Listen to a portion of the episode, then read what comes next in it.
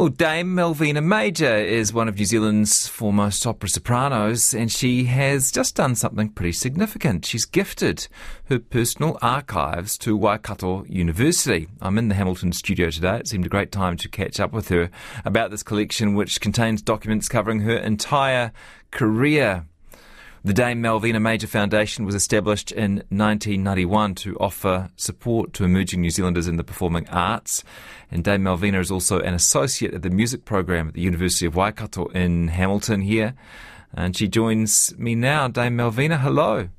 Hi, how are you? Good to talk Good. to you. Thank you for making some time for us today. This sounds, Yeah. as I said, like quite a significant moment for you. Tell us about these archives. Um, well, the, the university approached me sometime last year, or might even been a bit before that, about my archives, and I didn't know what to do with them. I had boxes and boxes of things, and something like 16 scrapbooks, and a whole lot of stuff that hadn't been sorted. And so we went through it, and they sort of took them on temporary loan. And uh, what they've done has been absolutely amazing. I'm astounded at what they found in the archives that I'd totally forgotten about, like letters, personal letters from people around the world. And I mean, you know, it just goes on and on. I was looking at it yesterday thinking, oh, I'd forgotten all about that. Oh, Oh, lovely. for goodness sake, yeah, that was that happened.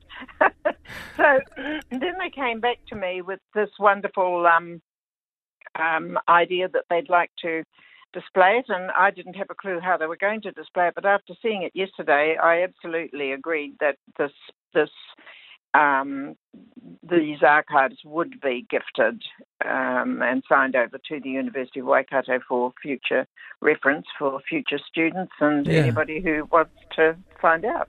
Yeah. So, so it was an act of generosity for you, really, donating these archives. But in a way, it's been good for you too, because you've had someone sort through them and, and present them in such a way that they're accessible, and, and I guess a chance for you to walk down memory lane too.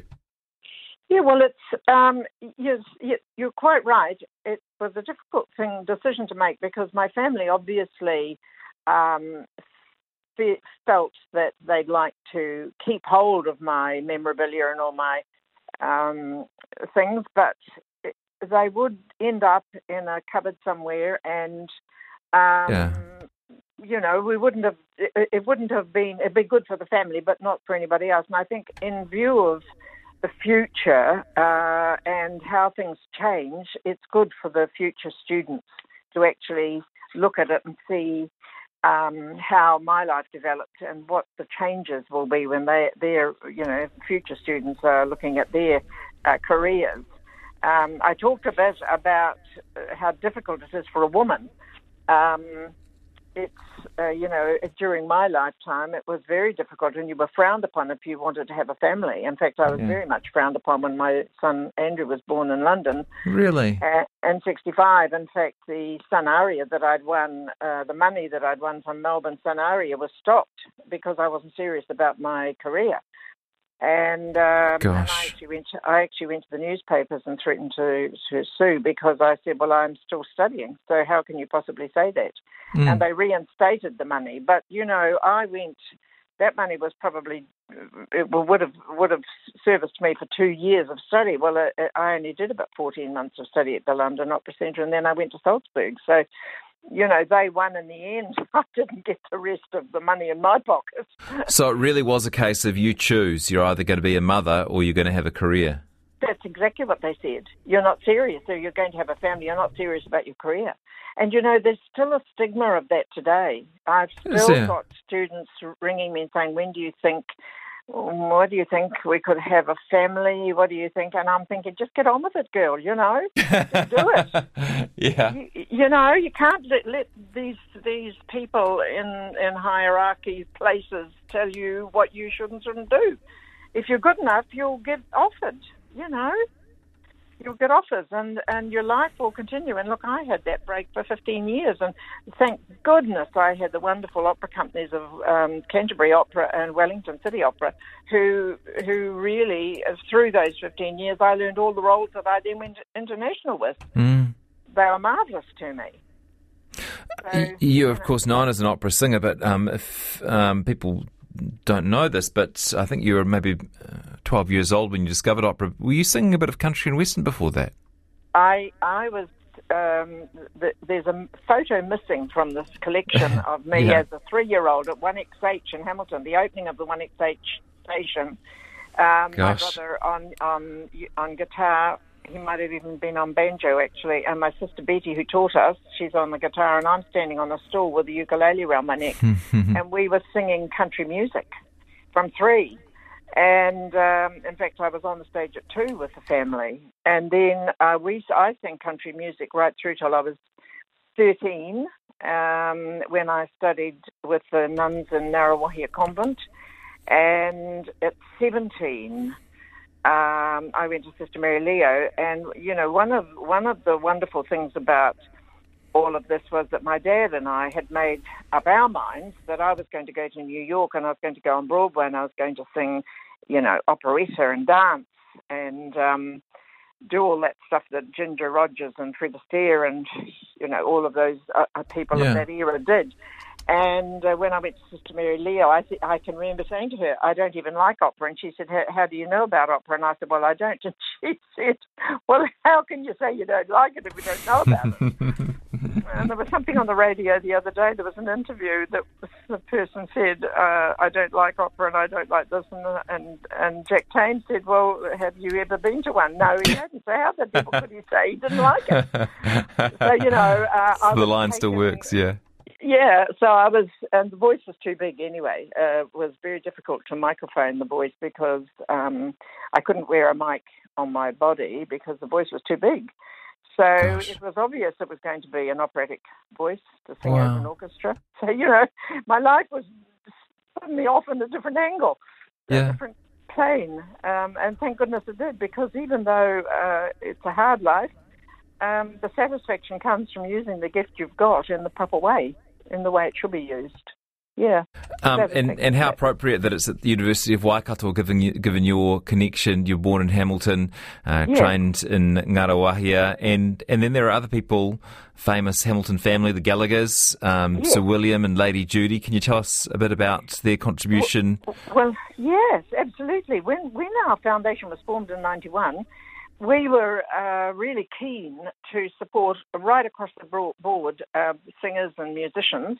And of course, we didn't have enough money, and we've I have worked on this idea of supporting young artists right through this 32 years of our foundation.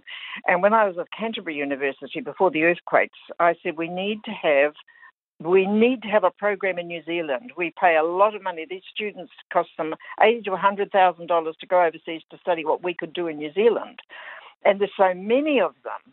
So when I got to Waikato University, um, um, Alistair Jones um, and uh, Bryan Gould, uh, former um, Vice Chancellor, and Roy Crawford, um, they all said to me, "Well, yeah, it's a great idea, but you know, you need to get the money, and we'll support you."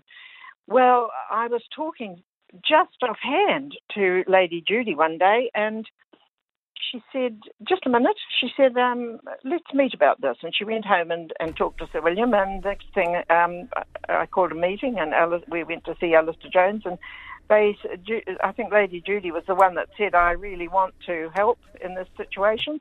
And between them, they gave us enough money to support the chair in opera, Madeleine Pierard, who, who got the job as the chair in opera studies at, at Waikato University. And the university have helped me with all the um, infrastructure, you know, the Oh, performance great. spaces and yeah, so it's, it's just turned out wonderful, and I couldn't have done it without the help of um, of the Gallaghers. I could not have done it. It's Wonderful. thanks to them. Yeah, wonderful. What are you doing uh, to enjoy yourself outside of uh, opera and your um, commitments to music, Dame Malvina? Um, well, I I used to play golf. I hope I still can go back to golf. I haven't played for about six, six months, but um, I've shifted to be near my, one of my children, Alethea, in Taranaki, and my golf cart is currently at Kaiteki Golf Course. So I'm hoping that I'll get back to that. That really will take up my time if I can get back to playing golf. Um, of course, I do a lot of uh, knitting and gardening, which um, I can't. Gardening I can't do as well anymore. and I've just acquired uh, um, a lovely uh, dog called Patch, Oh, who is an assistance dog. He he he uh, he adopted me when he was two months old. My daughter bred him. My daughter Lorraine in Christchurch bred him, yeah. and he's the most amazing animal. He really is an amazing. I, I I'm staggered when I think how intelligent dogs and, and What- what breed is Patch? He's an English Springer Spaniel, and he's Oh. five kilos heavier than he ought to be, but he's a gentle giant. So between him and golf and uh, keeping an eye on the program at Waikato, um, I'm pretty much Plenty to do, yeah. If But people listening are interested in, in, in taking a look at these archives, is that possible for a member of the public to, to gain access? Yeah, it's going to be open all summer. It opens tonight, and Oh, it will great. be open all summer, and you can go through and look any time. Yes, there's downstairs and upstairs, and there's a lift. So uh, wheelchair, uh, you know, access anything you like. It's um, and you can listen to some of the things. I had to, I, I cringed a little bit when I saw Madame Butterfly, which uh, of course I learnt to sing for uh, one of the probably both Canterbury and Wellington City Opera Hmm. uh, in English. wow. I was fairly like, fairly young then, um, Yeah, and of gosh. course I did eventually sing it in Italian, which of course, but in those days New Zealand uh, opera catered for New Zealanders, and we Yeah. did everything in in English, um, and it was quite a quite a different uh, feeling. How interesting, learning, yeah. learning the the work in its proper language. Yeah. So, you know, languages is another thing that we have to make sure comes into the university system because, um, you know, I've sung in Russian and French and Italian and German, and those are the sort of main languages that the operas are done in these days, and they are done in their original language. So it's important that young people get languages as well. Sure. Um, real p- privilege to have you on the show today, Dame Malvina, and thank you for your time and for your generosity with your collection. Oh, that's that's lovely. I hope it helps somebody. And please, please, please, can I just say? Hmm. Um, I, I, I love sport. I was a great sports person myself, a very fast runner, a hopeless swimmer, and a basketball player. and I love sport.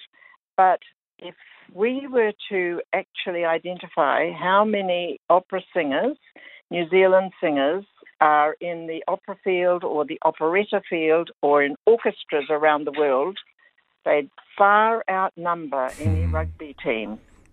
Well said. Well said. we need we need to to celebrate this.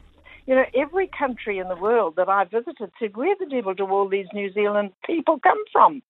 They're wonderful singers." Do you think we need a? Do you think we need an opera World Cup, Dame Malvina? I absolutely think we need something like that. Somebody, somebody could come up with a fantastic idea. yeah. Good one. We need a New Zealand uh, or an Australasian um, uh, song quest that's a bit like the world song quest, you know. Yeah, I remember that. It used to be televised too.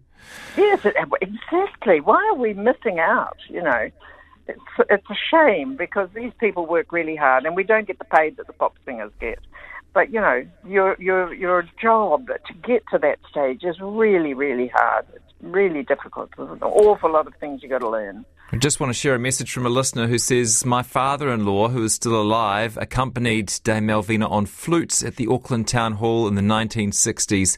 He says the Herald photo taken at the time was a treasure of poppers, but it has sadly been lost. Oh, Um, Well, but a, a very happy memory for someone. Yeah. Yeah, perhaps. perhaps the Herald could find it. I think that might have been the Mozart's Alleluia or something like that. No, not Alleluia. The um, uh, Handel's um, Ju- uh, Jubilate, Exultate. Yeah, one of those. Yeah, Good memory. yeah. Well, a lot of things.